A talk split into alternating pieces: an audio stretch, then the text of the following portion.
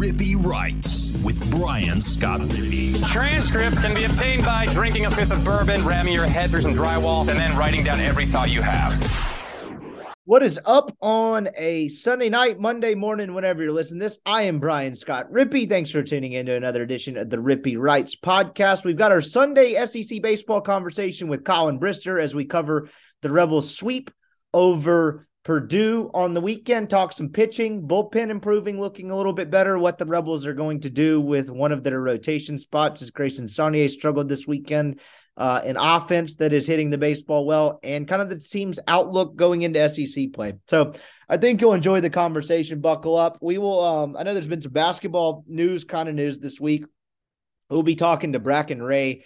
I think on Tuesday, if the timeline that I think is how this is going to go down with the whole beard thing is correct, think we will talk to Bracken on Tuesday um, presuming that Beard is in fact announced as the Ole Miss head coach. So we'll have a basketball pod for you later in the week, but this is Colin and I on our usual Sunday night spot. So just wanted to make that note. Before we get to that, though, I want to remind you the podcast is brought to you by Skybox Sports Picks.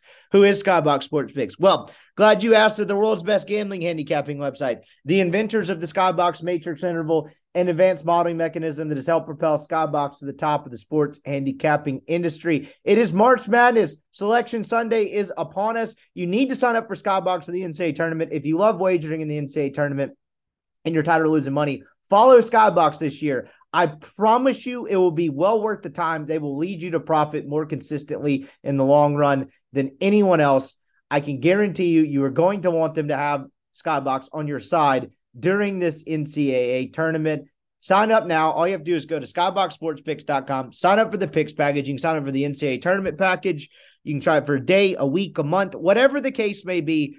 You're going to find a picks package that fits your price range, your preferred sport. Type in the promo code RIPPY, R I P P E E, and that'll get you 20% off any purchase. They'll send you the picks in a nice color coded spreadsheet. Stay ranked by unit, and boom, you'll be better equipped to profit than you were in the long run. If you're wagering on March Madness in particular, you need to use Skybox. I promise you'll thank me later. Check them out, skyboxsportspicks.com. Podcast is also brought to you by LB's University Avenue there in Oxford. Go see Greg if you're a Rippy Wright subscriber. That's rippywrites.substack.com. Get a free newsletter from me that'll have some Chris Beard thoughts coming your way in the morning and discounted meats. Uh, right now, the LB special three six ounce bacon wrap flakes for 20 bucks. About a $40 valuation given to you for 20 bucks just as, for subscribing to a free newsletter. Just go in show greg proof of subscription. He'll get you set up. Then go find all your own favorites all kinds of delicious cuts of meat fresh seafood sausages. Lb's is the best butcher shop in the world. Go see him. Go see greg. Tell him we sent you lb's university avenue there in oxford. All right, we now welcome on Rippy Writes baseball correspondent Colin Brister you were on the road. You guys are playing baseball. I am just recently off the road. I got back from Dallas a few hours ago as we record this a little bit late on a Sunday night, but uh, you were down in South Mississippi. Yeah, I am. Uh, I'm at McComb. Um, we uh playing down this way over over spring break. Um, so yeah, um, we just we just made a uh, a decision to take. Um, so think about when you were 14 to 18 years old. Okay. Yeah. Um, and we just so we just took a bunch of let's see, we've got 28 teenagers on this trip, and we just took them to Golden Corral where they get to eat as much as they want. Like there's no there's no limit. Um, I have made better decisions in my life. Yeah, I could see how that. Now, did you go to the Golden Corral after you got to McComb at your destination, or did you yes, guys go on yes, the way? Yes, yes. We went to the hotel, checked in, and then went to the Golden Corral and went back.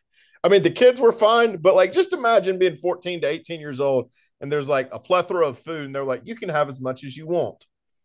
I'm sure so. A couple of those kids might eat their way into an injury. Just like I can't go tomorrow. Stomach, stomach's all over the place, coach. Better take some Pepto, kid. We actually, uh, one time I was on a junior high basketball trip, um, and about seven, we were going to like Greenwood or Greenville, Mississippi, Washington School or Pillow. I can't remember. Yeah. And I'd say seven or eight of the 15 kids on the team, we actually decided to go Golden Corral before we met for the bus. And uh, that turned out to be an issue because there's one bathroom on that bus. and, it, and, and, the good thing about that is you get to ride there and back with uh, whatever you decide to do to that bathroom. Yes, and I don't remember.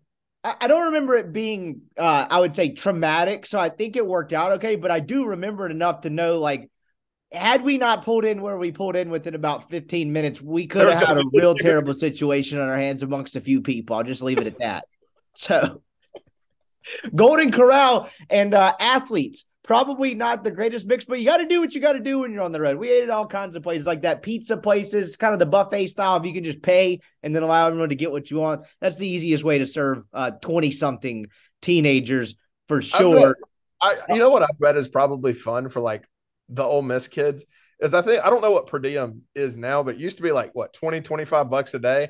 Yeah. Uh, and I'm sure those kids like figure out a way to spend like seven bucks and then they save the 18 bucks a day for like whatever in God's name they want to buy. Uh, that is not extremely healthy. I bet that they figure out very creative ways to use that $25 very cheaply for food and, and, uh, invest the other like 55 bucks another way that's just one of life's great joys in general. Old, young, whenever, if you get a free X amount of money to kind of spend on, you know, what whatever you're supposed to spend it on, if you can kind of cut costs and then just pocket it or spend it elsewhere, that's quite nice. We actually used to do that the year I was working as a grad assistant in the athletic department. Yeah. We would get ours for books. And in grad school, particularly the IMC program, um, I just say it's not Harvard Law School, um, by any stretch of the imagination, that program. Uh, I enjoyed it myself, but uh, some classes had varying degrees of pricing on books, and there's a couple books that were optional, not required. Point being, um, we had a nice size check, and if you fell under the margin, you just got to pocket that money, and that was always a nice game to play. Do I really need this book or not? well, you know, uh, Pat sent us. I don't know. Did you, I can't remember if you came with us or not to uh, NOLA in 2015. It just I, I had a bunch of money to distribute to people for like food and stuff, which was a large mistake to give 21 year old me uh, like a decent amount of money to distribute among like five or six people working. And it was crazy the amount of money we spent on food versus the amount of money we spent on um not food.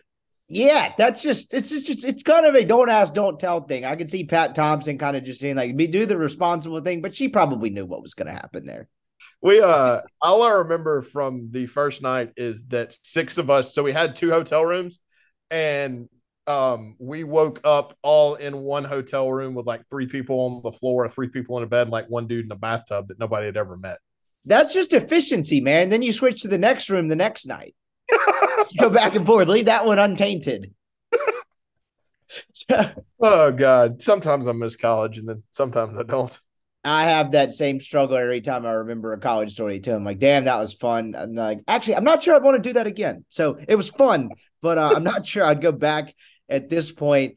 Um, on to the baseball. Ole Miss sweeps Purdue to cap out what would be, I, I guess that's a nine game stretch against Big Ten opponents. Is that correct? Yeah. That, that, yeah. that right?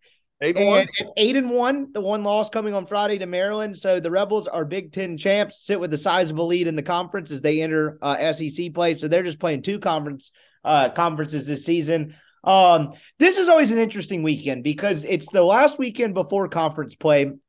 99 times out of 100, it's the opening weekend of spring break for students. You're usually not playing a formidable opponent. So, from like a test your focus type of thing. And for some reason, I always remember this like weekend after a couple hot weekends as a teaser, a couple warm weather ones. This one can kind of dip back and become cold again.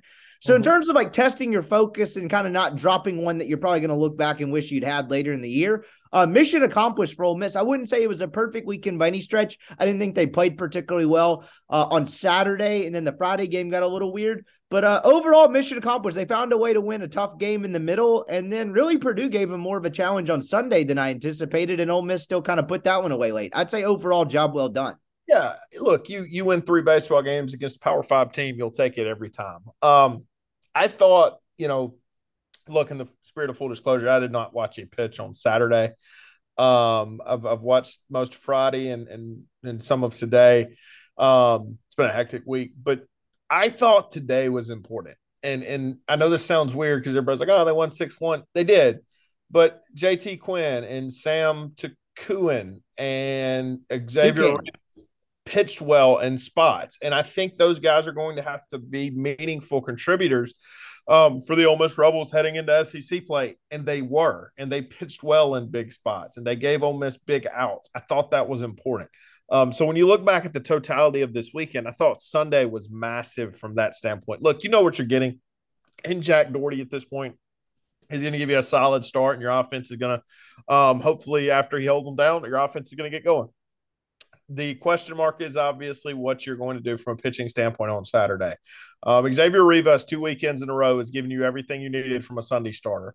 It's when we look at this going into SEC play, it's what what are you doing on Saturday?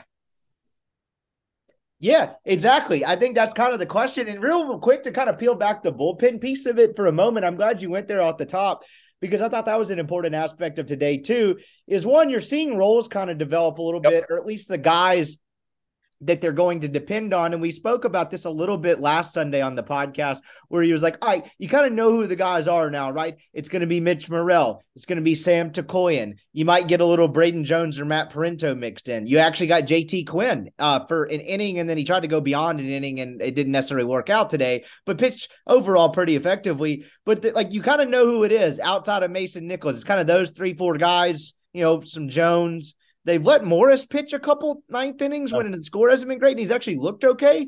But I thought another piece of this uh, that was, I think, important too. You mentioned Tookoian's um, outing on Sunday. Well, him and Murrell both pitched on Sunday for the second time in a weekend, and they were effective both times, which is yep. not always the easiest thing to do. And so I thought that was another good sign on top of it. Yeah.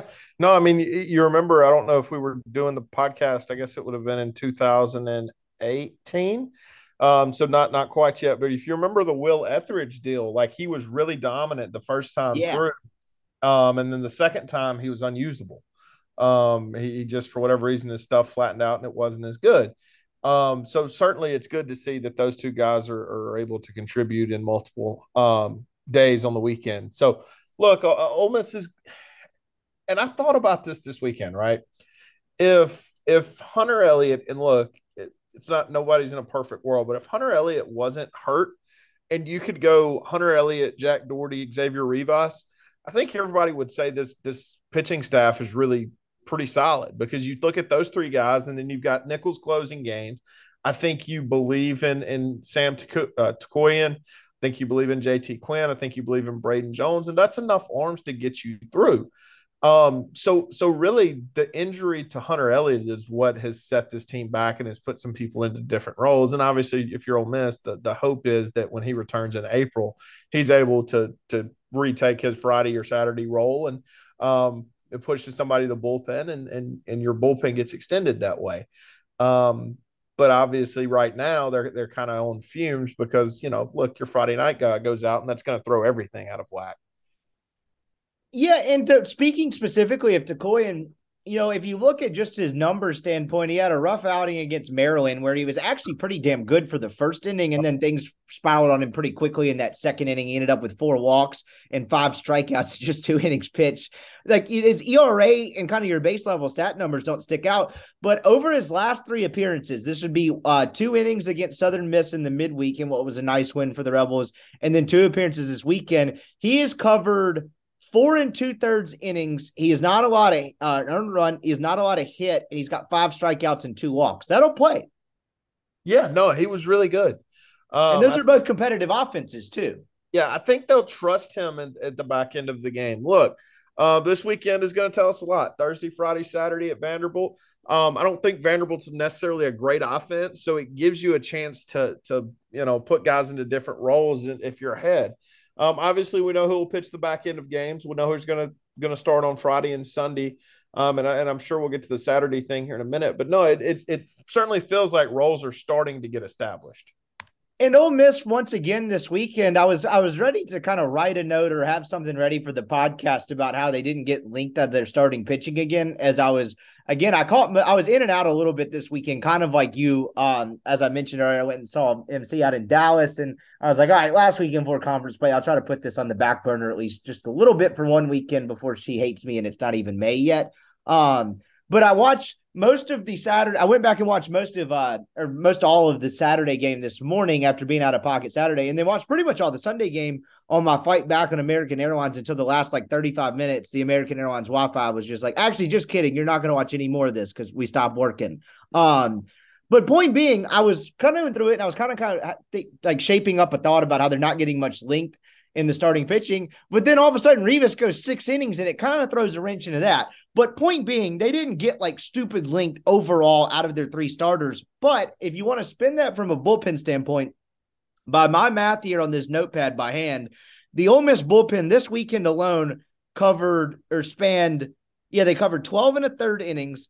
They scattered eight hits. They only allowed two earned runs and seven walks and 15 strikeouts. Now, the seven walks isn't uh, terrific by any means, but it's not like it's a walk or inning or anything. But they basically spanned half ish, a little less than half of the innings played this weekend, and were a pretty pivotal reason why Ole Miss was 3 and 0 on the weekend and completed the sweep. They kept them in games when they were behind and they really held the door steady when they were ahead. And I thought that was a pretty uh, kind of pivotal moment, or at least a sign for a bullpen that, at least for the first two and a half weekends or so, had some real question marks.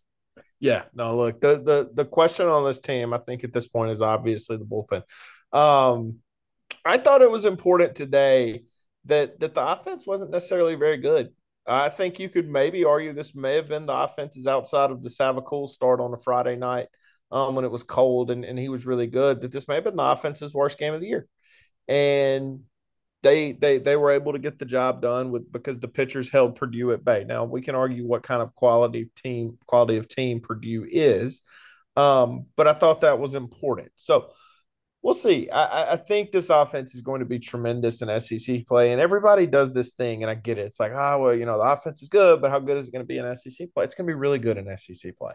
Um, but you're, you're talking about guys that are experienced in, in, in the SEC with you know McCants and Gonzalez and, and, and Alderman and Harris, and you're talking about guys like Calarco and, and Groff that certainly have um, Division One experience as well. It's um look, this offense can carry this team. I I'll say it like this I don't think the pitching is so poor right now that this offense can't continuously bail it out. And I think when Hunter Elliott comes back, um, it's going to make this team extremely, extremely good. I think you're onto something with that too. And you mentioned like the offense and people doing the question of like, well, how good is it going to be in SEC play?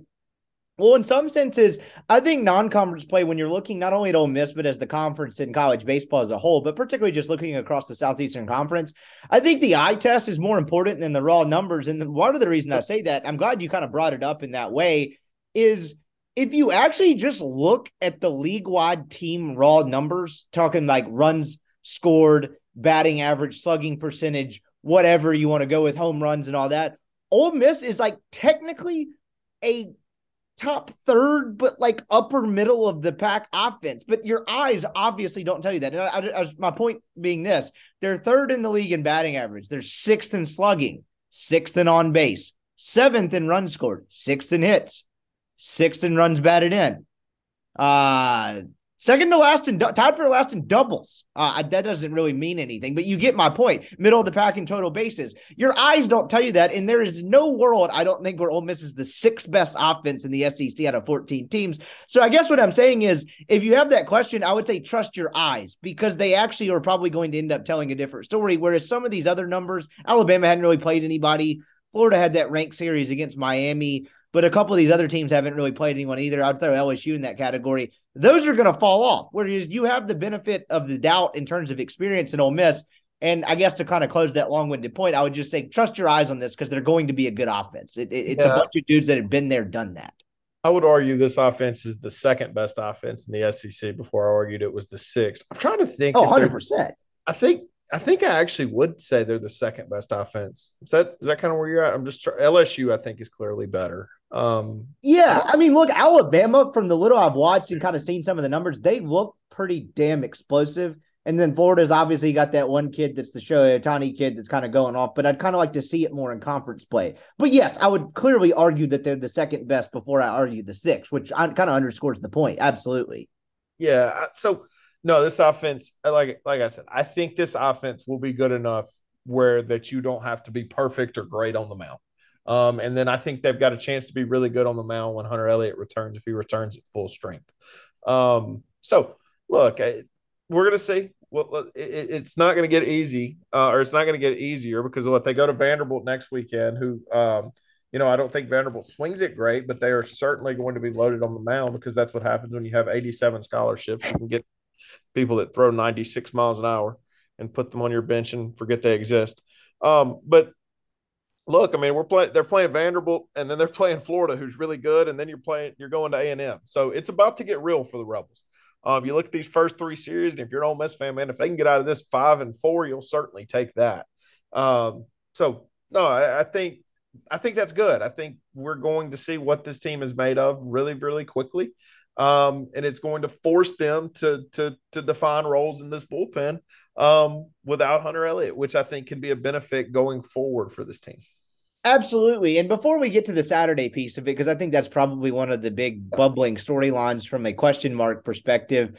Um, I was totally blindsided by this until I turned the game on on Friday night. Uh, do you know, like, I had no idea our man uh, Greg Goff was in the dugout for the Purdue. I did know that they they hired him on purpose. Yeah, uh, so so he got fired from Bama for like I don't know cutting the entire team. Um, going five, 24 and one. I think there might have been some recruiting violations in there mixed in as well. Not not a great uh, uh a slate across the board in that one. I'm pretty sure my man got in trouble. Um, uh, I'm pretty sure my man got in trouble at Campbell when he was there for recruiting. Um, let's see, Greg Goff Campbell recruiting violations. But yeah, I, I did know that he was hired as an assistant at Purdue. Yeah. Um, and then he uh, was named the head coach when the the coach at Purdue left.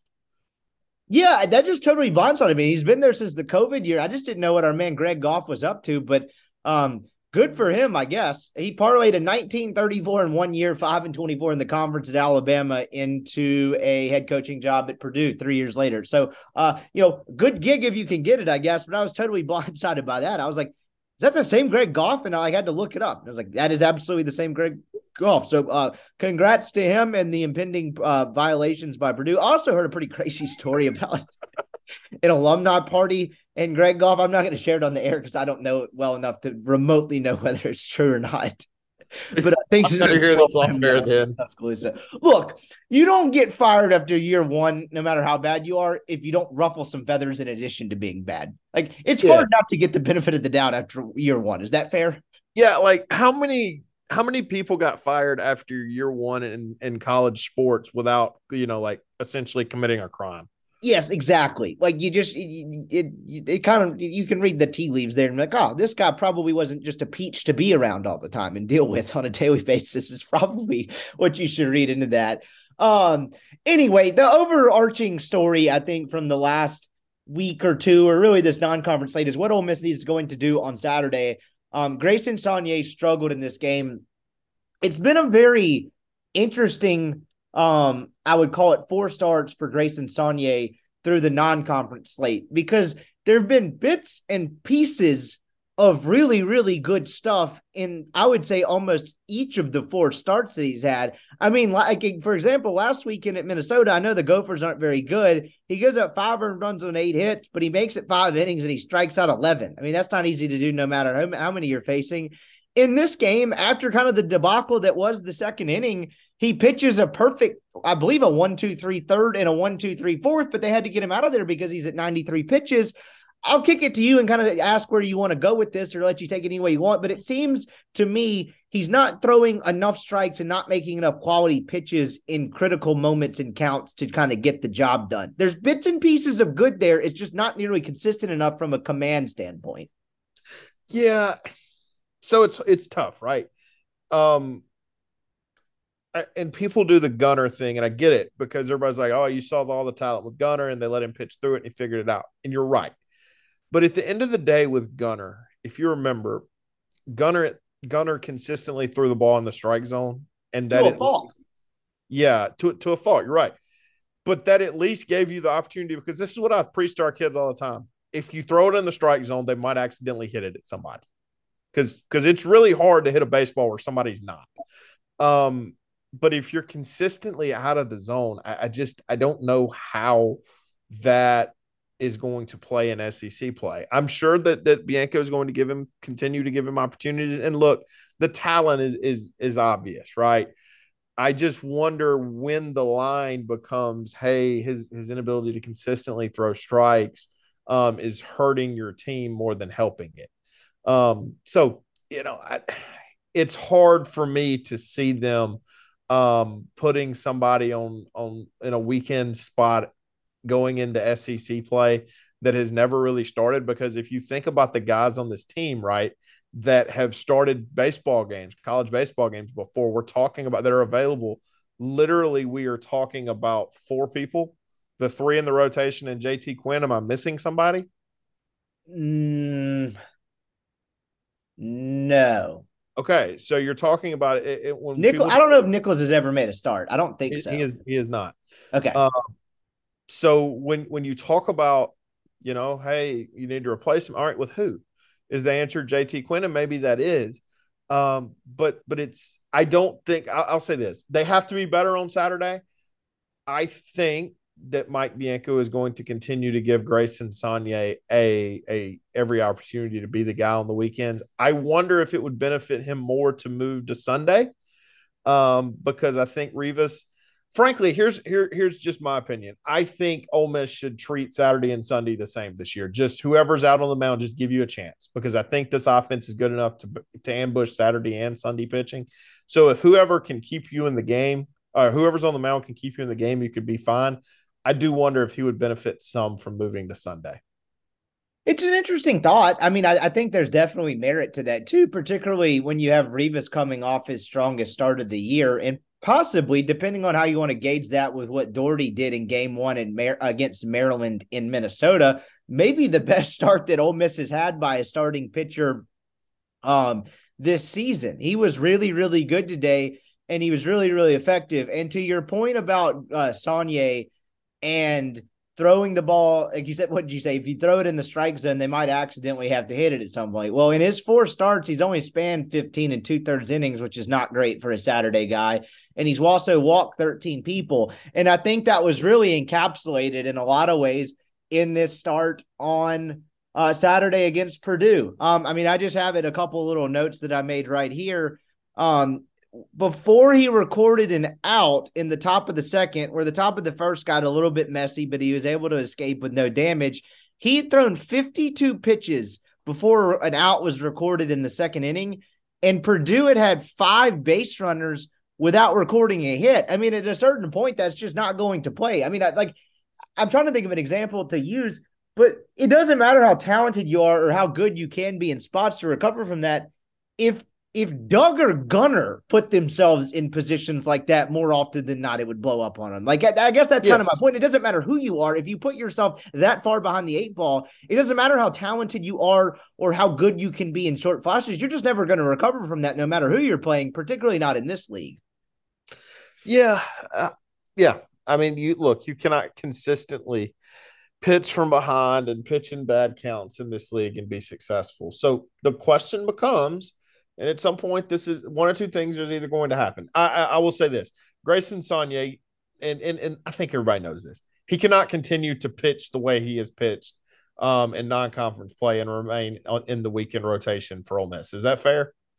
Yes, no, I'm, I'm with you. I'm just curious to see how long the leash is, though, into conference play. Here, we'll start right. here. Yes or no? Does he start next Saturday? Yes. Or yes. excuse me, next Friday. Isn't this a Thursday Saturday deal? Uh, no, I won't. I won't. I won't agree to next Friday. I believe he he starts one of the three games for Ole Miss this week. Oh, okay, I, yeah, that fair way to phrase it. Yeah, sure. Next question: Does he start next weekend? I think yes. Yes, yes, I do. Out of the lack of options, right? If this yeah, that's the thing. Deal, it's like who do you replace him with? Well, if this was 2021, no, yeah. no, 2019, excuse me. Remember when Doug was kind of coming along after right. that Louisville series and game in? If there was a guy like that bubbling, the answer would probably be different, don't you think? The point is, like right now, the difference is they just they don't have that. Yeah. Um, so I, I think they're going to give the kid with all the talent in the world um, every opportunity. And obviously, I'm sure what Mike's thinking, maybe in the back of his head, is if I can just get Elliott back, I can get him in the bullpen. So, so, and I don't know. Have you heard a, a, a target date for when Elliott will rejoin the, the rotation? Have you heard anything? mid-April, which I Mid-April. guess would be depending on how you define that. I'm I'm guessing that's the Mississippi State series and Super Bulldog weekend. So week four, week five. So it at some point, like somebody else is going to have to continue to pitch on Saturdays besides you know Hunter Elliott or Jack Dougherty. Look, you just hope that the kid with all the talent in the world figures it out. Now, it's it's the point you made. It was a great one. how long is this leash? Because I don't think he can continue to con- to, to post the outings that he's posted the past what two to three weekends um, and remain in the rotation for Ole Miss. So I think they'll give him the opportunity, especially next week against Vanderbilt. Um, but then at that point, if it goes poorly again, do you give him the opportunity against Florida? I, I just don't know. Um, so I, it's it, it's two things. One, kid's got all the talent in the world. There's no doubt about that. Um, but he he does he is going to have to pitch better in SEC play, just in my opinion, for for him to remain in the rotation. Yeah, I'm with you. In the the the uh Rivas start today really kind of gives you something to think about just in terms of like you mentioned, can you move him around and would it help if he started on Sunday? I don't know. I don't know how much of a difference that would make. I think it would make some. Would that work or suit him better? So I I think this this Sunday game was important from the bullpen perspective, as we covered earlier, but also just like, hey, Rivas seems like he's figuring this. Rivas is going to give you a chance most nights. Like, let's just say they had injuries galore, and for whatever reason, I don't even know if this is the greatest like hypothetical in the world if Rivas had to start on Fridays, he'd probably give you a chance. He's not going to be a great Friday guy and you're going to be at a disadvantage. But I just haven't seen anything from Rivas yet to where they're just going to be completely pitched out of games, kind of a la Derek Diamond. He hasn't I mean, been great by any stretch throughout every single one of his starts, but he seems to kind of have enough of a composure. He's got enough stuff there. Like, for example, today, Mike had a note after the game where he was like, Yeah, he pretty much just ditched the breaking ball and they went slider fastball with the occasional changeup, and it worked awesome. Like, he's kind of got that veteran sense to adapt on the fly and kind of make things work. I guess the Maryland start would be the one where it went sideways for him rather quickly. I guess would be the one example of it going the other way. But overall, he's been pretty good for you. So I guess my point is he's going to give you a chance on Saturdays if you can do it. And if that helps, um, if that helps Saunier to move to Sunday, then I'd be interested to see what it looks like and how well, different. You know, there's a mentality thing with all of this too. What's the different mentality between Saturday and Sunday, or game yeah. one, game two and three with Saunier? I'd be fascinated to kind of see what that looked like. I, I just, I just thought about that. That's a really good point. It's like so, the Doug thing, Friday well, to Saturday. Doug Day was Saturday for a reason. Well, here, here's my thing, right? Um, if let's just hypothetically, Ole Miss is one and zero oh in a regional right now, right? One and zero, oh, and you obviously getting the two zero in, in a regional is is of the utmost importance. Who are you trotting out there to get to two and zero? Saunier or Rivas? Rivas. Okay, if Ole Miss is down 0-1 in a super regional, who are you trotting out there, Saunier or Rivas? Rivas. I don't I think the the move is somewhat obvious. They they they talk about the importance of of swing day, right? And how yeah. that is, and that's been a thing in this program. I agree with it that they put so much importance on the second game of the series. Kind of hard for me to to take that at face value if you're not pitching your second best option in the second game of the series. Does that make sense? So so I think it would behoove Ole Miss to to move Rivas to to Saturday. I know that the role is he's done really well in the Sunday role, but I think look, maybe it's just me, but when I look at those two guys, I certainly as an Ole Miss fan, I certainly feel more comfortable with Rivas on the mound right now. And maybe that changes by the end of the year because Saunier again has all the talent in the world. But as of this moment, I think if you're down 0-1 in a series and you're trying to tie this Joker up, you, you're, you're going to want uh, Xavier Rivas on the mound. Yeah, I, I I don't have much to add to that either. I, I, think it's a it's a move that is probably looming unless there's something out there that we don't know about. Did you make anything? I know today you were kind of out of pocket a little bit. Um, they threw JT Quinn today and tried to throw him beyond one inning. I think he ended up walking a guy or something. This is about when my Wi-Fi went out and they had to pull him is that just him not getting any action since Tuesday and them doing it? Is, do you hold any any carry any mm. significance to the fact that he pitched today a little bit extended? I'll I'll look at his pitch count in a second. No, um, because if I remember right, he comes in to to a very very touchy situation and yeah, and bases loaded. Or no, excuse me, they had two on and then he like hit or walked a guy and then got out yeah. of it. Yeah. No, I mean, look, you you you go max effort there to get out of that situation, and you talk about a kid that started midweeks, right? And it's a different deal when you when you're a starter you know you don't you don't turn up the the the gas like that in the fourth inning. But hey it's in the eighth inning. We got guys bases loaded one out. I'm just gonna have to max out here because i got to get us out of this inning right?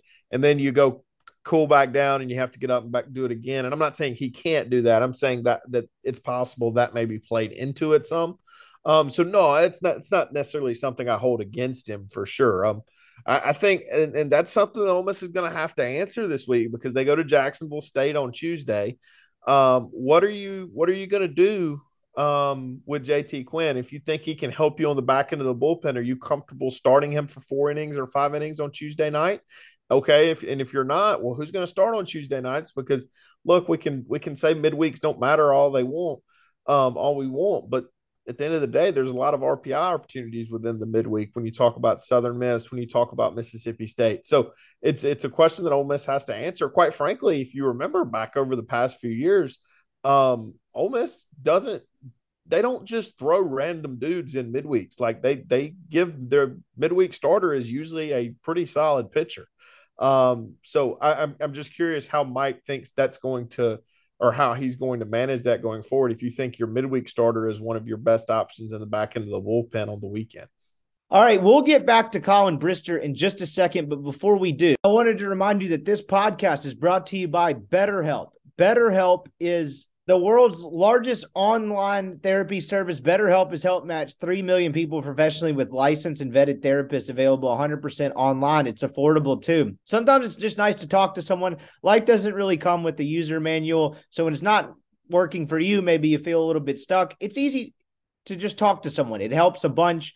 There's all kinds of benefits to therapy. BetterHelp is a fully proven online therapy service that'll connect you with a licensed therapist online. Again, you don't even have to be on camera if you don't want to and they can help you with coping skills, how to overcome trauma, all kinds of different things to make sure your brain, your body, and your mind are functioning at peak capacity. Check them out, betterhelp.com. Use the promo code MPW, and that'll get you 10% off. The podcast is also brought to you by Athletic Greens. Athletic Greens is a comprehensive nutrition solution formulated to support whole body health with 75 high quality vitamins, minerals, and whole food sourced ingredients. I'm not always the best about eating right. I don't always give the body the new my body the nutrients it needs. I tried BetterHelp, take it in the morning, AG1 before uh, coffee, really helps get the day going. And I know my body has all the nutrients it needs to function at peak capacity. You should give it a try too. It's delicious. It is easy. You can take it in the morning, whenever, on the go. Athletic Greens if a comprehensive solution is what you need from your supplement routine, then Athletic Greens is giving you a free one year supply of vitamin D and five free travel packs for your first purchase. Go to athleticgreens.com slash MPW. That's athleticgreens.com slash MPW to check it out. All right, back to Colin Brister. And to some kind of to, to, to I guess, dove or uh, bring this conversation full circle a little bit, it is worth mentioning that um, Quinn was somewhat effective against Southern Miss. I mean, he goes four innings. I think he allowed one earned run, run, three hits, a strikeout, and a couple walks. Like, is that an option to be the Saturday guy? I have no idea. I mean, I don't think he's overwhelmingly shown enough yet. But you know, he was pretty effective in that spot. He got maybe it was one of those things where they were trying to figure out if they can help him on the weekend, and he can help out of the bullpen on the weekend and you could find something else in the week. I don't know, but do you give any credence to the idea of him being moved into the weekend rotation at any point to fill that one spot in question with Saunier? Um, yeah, it, it's certainly a possibility, and I think if they were going to make a move, that's where they would go, just simply because he has started games before. So I look, I don't know. I mean, Mike's got decisions to make over the next few days regarding that. Obviously, Saunier is not going to be a candidate to start on Tuesday against Jacksonville State. So if you are going to move Quinn, you're going to have to find a new uh, midweek guys just for this week at least. I don't right. know. It, it's a tough situation. Um, if Saunier can't, um, you know, find it in the starting role, but I, I think if it were me, I would I would certainly trot Saunier back out there on Sunday and see if that has any difference um, because frankly, what you need on Sunday is different than what you need on Saturday. Um, so I look, I would keep giving the kid with the talent because here's the reality of the situation, at least for me. Um, I don't think who you're going to replace Saunier with right now um, is going to be that much of an improvement. So I would at least give the kid with all the talent in the world the opportunity to pitch himself out of it and become more comfortable until you just get to the point where he's hurting you much more than he's helping you. One thing Mike is probably not losing a ton of sleep over, pondering over, is the offense. Um, they were pretty, they were really damn good on Friday night. They were good enough on Saturday and just kind of good enough again on Sunday. Uh, I guess to start off the breaking news from the uh, offensive standpoint of this weekend, Uh, Kemp Alderman hits it hard uh, a lot of the times. I respect Greg Goff so much. He was just like on Sunday, he was just like, Nope, we ain't doing that." nope.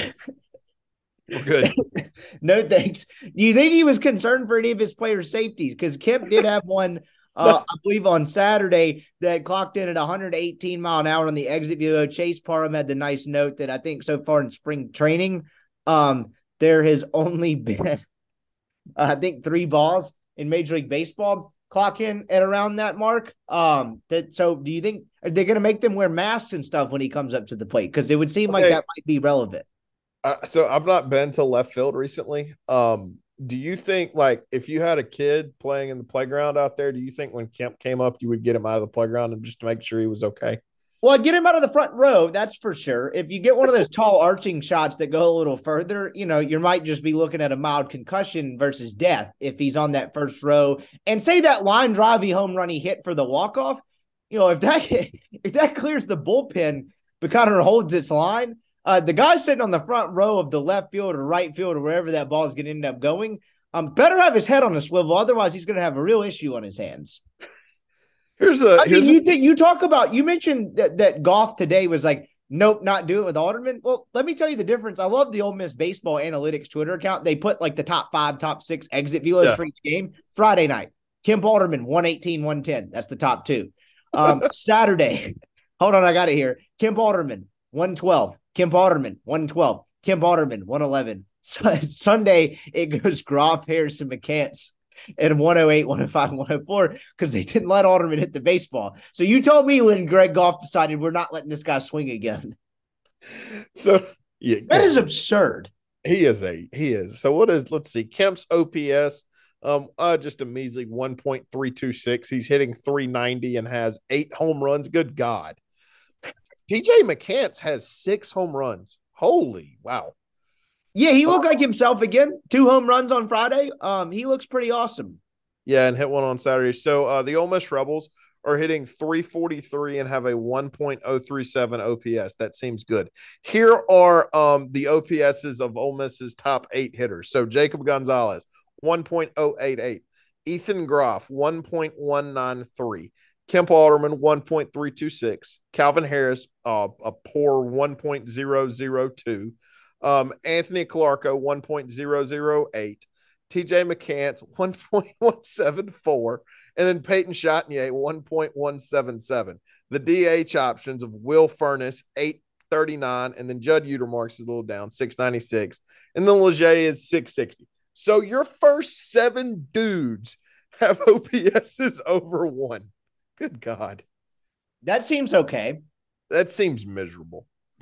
that does seem miserable if you're on the other end of the uh, other end of that equation. You're a pitcher trying to figure figure the figure out how to get these guys out. The baseball analytics thing when they tweet like the exit velocities velocities after each game is is pretty insane. I mean, you look at February 19th, I think that was the Sunday game against uh I forget whoever they played opening weekend. Oh, Delaware. It's Alderman who hit 116 twice and then 112 and then 110. He was the top four by himself in terms of exit velos. You go the next uh, Sunday, Kemp Alderman, 110, 108. I mean, he's he's doing this in the one teens on a regularity where you're occasionally seeing Calarco or I think Leger had one ball in there where everyone else is kind of sniffing above 108. You know, I don't know, once or twice this year. Alderman's doing like four times a weekend. So good lord. You know what's the, so I'm just looking at Ole Miss's stats page. So who do you think the fastest human being that plays for Ole Miss is? Oh man, like speed wise? Yeah. I is it Garrett Wood? I don't know. I don't have a good answer. Uh, it's got to be Groff, right? Because he moved TJ. Yeah, out. yeah, yeah, yeah. Sorry, I, that was a dumb. That was a dumb answer. So, Groff. so Groff, Groff leads the team and uh people that have grounded into double plays. That just seems silly. But no, here's the actual like stat that if I'm looking at it from an opposing point of view, I'm like, what the hell do I do? They have 98 strikeouts on the year. Ole Miss does. Okay. They have 89 walks. It's almost, it's not quite, but it's really close to one to one. That's Which is quite really, the ratio. That is really hard to do. You include hit by pitches, is it's like 108 to 98. It they don't here in all seriousness, what they do is, and it's really impressive, they don't swing at pitches really outside of the zone. Sometimes they get beat in the zone, right? Like sometimes, hey, the guy throws a really good fastball and a really good slider mix. Sometimes that happens. But when you look at Ole Miss's offense consistently, just to the naked eye, I don't have any any advanced stats to back this up. They do a really good job of not coming out of the zone. If you're going to beat them, you're going to have to beat them in the strike zone, and sometimes you will. But I, I, I just continuously see, and this is certainly an approach thing, and Mike Clement deserves a ton of credit for this they do not get beat because they swing at bad pitches. So then you've got to come into the strike zone to get them out, and they're good enough when you do that to ambush you. Well said. And it's it's it's very rare. I mean, if you're thinking about it from like a watching the game standpoint, there's very few instances. I imagine if you're an Ole Miss fan, you're like, Jesus, what a terrible back there. They didn't even give themselves a shot. That doesn't happen a ton. Where if you juxtapose that, remember when the offense was really struggling at points last year, and you kind of have some non-competitive at bats, and you're like, Jesus, like what? Like it's always hard to critique like what are those guys doing up there because you know we're all not D1 athletes, but there were several of those at certain points last season when they were struggling. Not very many of those to go by so far this year. You're right; they make beat they make you beat them in the zone and don't swing at a ton of bad pitches. So it's uh that offense. And another thing about that, you talk about the almost one to one ratio. Think about the amount of games Ole Miss has had that hasn't gone nine innings. Like, would that be one to one if they got to continue beating up on Delaware pitching so. or a couple of these other ones throughout the course of the non conference schedule? I'd say it'd probably be even closer to one to one. Yeah, probably so. Um, almost 16 out of 22 from a stolen base standpoint. That's pretty solid. Ethan Groff, nine of 10, really solid. TJ McCants has only stole two bases this year. But I guess when you just hit the ball out of the park and jog around them, you don't have to steal any of the bases. They just let you have them. Um, so yeah, this offense, man, they fill up stat sheet. It's uh, and that that's what you look for is filling up stat sheets. Look, obviously the the question, um, and, and obviously Leger's probably not had the start he wants to, but Leger, I know he, he maybe didn't have a great day today at third base, but but he's been really really good at third base, and certainly you can afford um, one guy to maybe not swing it in an all SEC. It's not like he's been bad at the plate, um, but you can afford one guy to maybe not be a lead at the plate if he's going to provide the, the, defense that Leger provides. But the question obviously is, hey, what are you doing at DH? And it looks like it has come down between Will Furniss and Judd Utermark for that spot.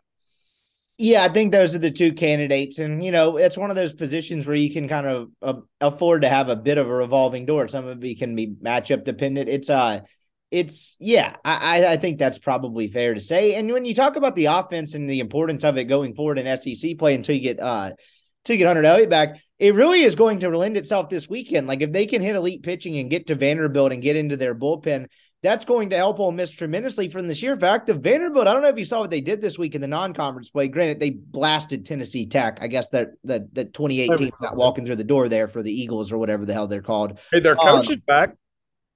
They wait, their coach is back. Yeah, so the the coach after 18 left to go to Rice, but he stunk it up at Rice, so they fired him, and now he's back at Tennessee Tech. Uh, God forbid if they're a three seed in Ole Miss's regional this year. Is a two seed? Be nice. Two seed, excuse me. two seed. Um, I don't know if they're making a dome. I don't think this team's doing it. Not, not this version of Tennessee Tech. Vanderbilt goes 17 innings the next night with Evansville and wins two yeah. to one. They played Loyola Marymount this weekend. They won a two to one game on Friday, won two to nothing Saturday, and then lost nine to six today. That's not a team that's exactly swinging it with a ton of confidence. So that kind of everything we've talked about through the kind of the conclusion of the Ole Miss piece of this podcast is really going to manifest itself next weekend. If you need the offense to carry you, and it's going to be a decent litmus test for the pitching, because like, hey, if, if Vanderbilt, you know, looks like a different version than it's looked over the last two weeks against Ole Miss pitching, you might have more problems than you thought. Uh, yeah, that's certainly a good way. Oh my God, I just pulled up Vanderbilt stats. Is it bad to hit 247 against non-conference teams? That's it's bad. not great. They they they have not swung it well. They've had a couple offensive outbursts. Uh, they had one against Texas, and there's another one mixed in there that I'm forgetting that mask what is otherwise a pretty pedestrian. Austin Peay, they got 11 runs and then they whipped up on UAB like the first or second midweek of the season. Outside of that, it, it's a lot, a lot of bad. Shit, I mean, those those two, three outings, or excuse me, those two, three games are conflating some largely pretty rough numbers. They've got one kid over an 800 OPS. Now it's this kid's got an 1000 OPS. RJ Schreck, never heard of him, but wow, they uh they cannot swing it. Um, so no, this is certainly a good matchup for Ole Miss. You can kind of see what you're made of. Now, if, like you said, if this team in this offense, or excuse me, this pitching staff goes up to Vanderbilt and gets his goes up to Vanderbilt and gets its face knocked off, then you're certainly concerned. Um, so yeah, we'll we'll know a lot more on Saturday night after this team finishes up. This is a Thursday, Friday, Saturday series, which I, it was that way last year, which kind of annoys me because Thursday and Friday are the NCAA tournament. That's my like two favorite days of the year with basketball. Yeah, it's a tough one. Yeah, so uh, I prefer we not have to do that because now I've got to break out a second and third TV. Not great. That's okay. Um, but yeah, no, look, we'll know a lot more on Saturday night um, about the Ole Miss Rebels. Hey, did Ole Miss do anything in basketball this week? I haven't heard anything. they uh it is not announced yet. Um I have a feeling that by the time most people are listening to this podcast, it will be announced. They're uh it appears they are hiring Chris Beard to be the next basketball coach. Thoughts? Um, I just feel like they it it's been so that's they've been hiring him for like a week. So just could somebody announce it? you know, I, I think if it's not come by tomorrow, I'd probably be start asking some questions. I feel educatedly confident that that is coming tomorrow morning, as in Monday morning. I'll uh, so I'll defer, and I'm sure we'll get back to baseball in a minute, but I'll defer to you for thoughts wise. I'm I'm not the biggest college basketball stat. Like I watch and I enjoy it. Um, I think my question would become: Can if Chris Beard can't win at Ole Miss, then you can't win at Ole Miss. Like I, I, think at that point, that's just proven, right? Like if we look up in three years and this guy's made it to like you know one NCAA tournament as the, one of the last four teams in, it's probably just start fair to start asking yourself, can Ole Miss win at basketball?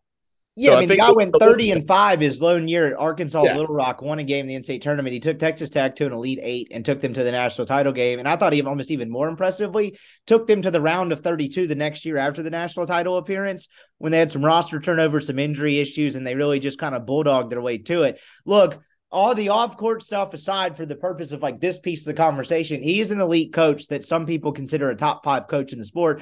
Neil wrote a story from Nashville on Wednesday where he solicited feedback from um other coaches. I think he got Bruce Pearl, he got uh maybe Rick Barnes and one other on the record. I forget. It's a very interesting story.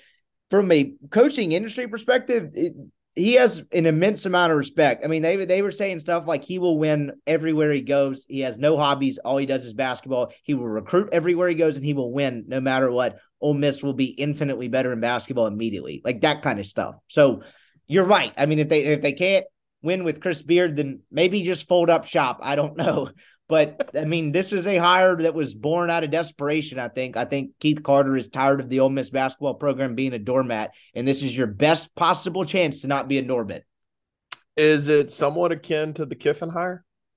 Oh, 100%. I mean, if he uses the word splash in the opening press conference, which I think will happen on Tuesday, just to guess, um, I mean, it's the, almost the exact same thing. They just it needs an injection of life. There's no you can't tell me that Keith Carter walked in the pavilion over the last you know two years, basically saw those empty seats and it just sat well with them. I, I think it's very much akin to the Kiffin hire. You're just getting a much more proven coach who's even more highly thought of. And I don't mean to knock Kiffin on that. Everyone knows Kiffin's story. He'd come back from FAU after kind of flaming out and then go into the Saban School of Rehabilitation or whatever. This is a little bit different. This is a top five proven coach who was doing top five proven coach things as recently as December of 2022. Yeah, that's the thing that.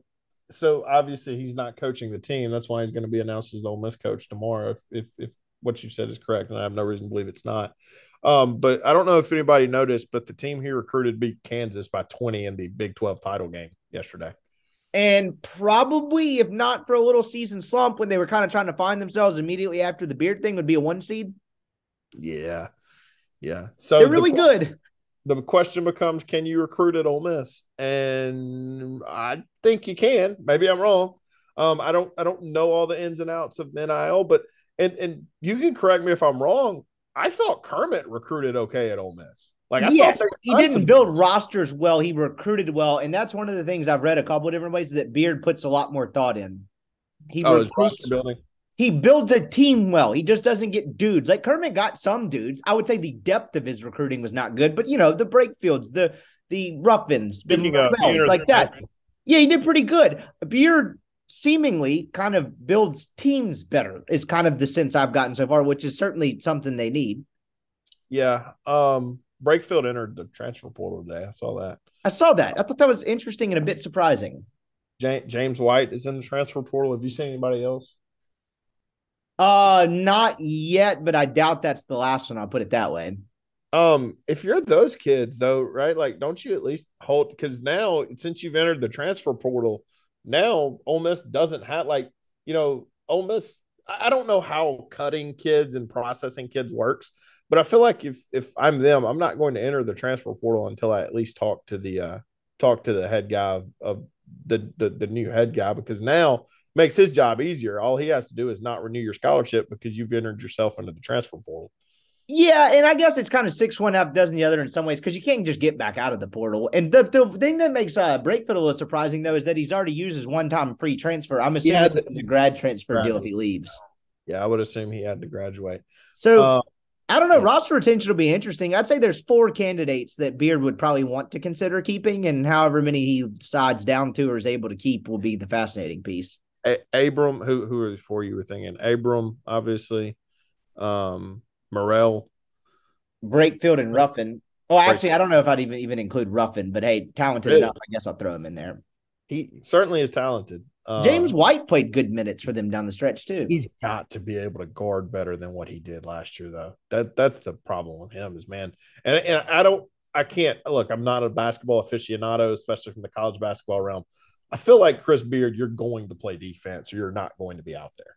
Yes, slower style of play too. Offense is a little grating, but uh, you are going to guard or you're not going to be out there. So I don't know, man. We'll see. That's uh there's no real around the SEC segment from a baseball standpoint. It seemed like everyone kind of took care of business for conference play. Arkansas oh, did sweep Louisiana Tech. Did anyone ask Lane Burroughs who, whose fault that was? That's a good point.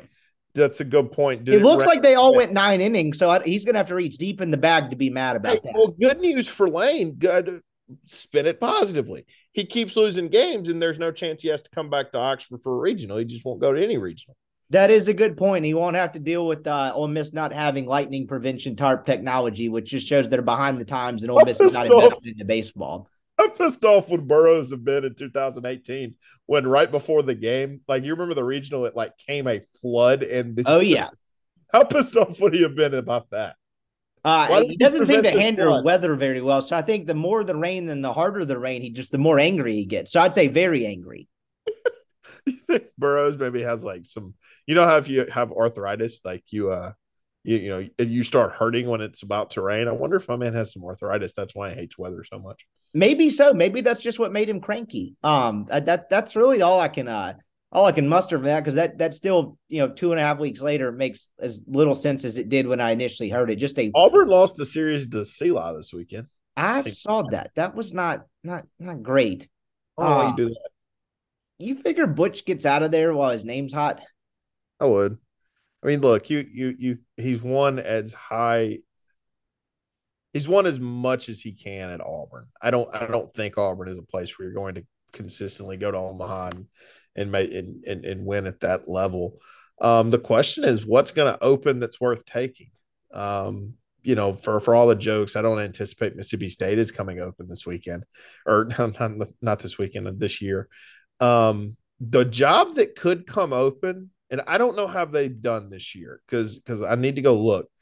If you're Butch and Georgia comes open, former assistant at Georgia, you consider that? I don't know enough about the intricacies of Georgia shouldn't suck at baseball. There's exactly. No... Like they shouldn't, but why do they? You know what I mean? Fair enough. Well, they shouldn't suck at basketball either, and yet they do. Exactly. So like Georgia should probably lean yes. I mean, look, in any coaching industry, I mean, you know, fresh starts are as good as gold um in any area. So like from a sheer just fresh start standpoint, maybe.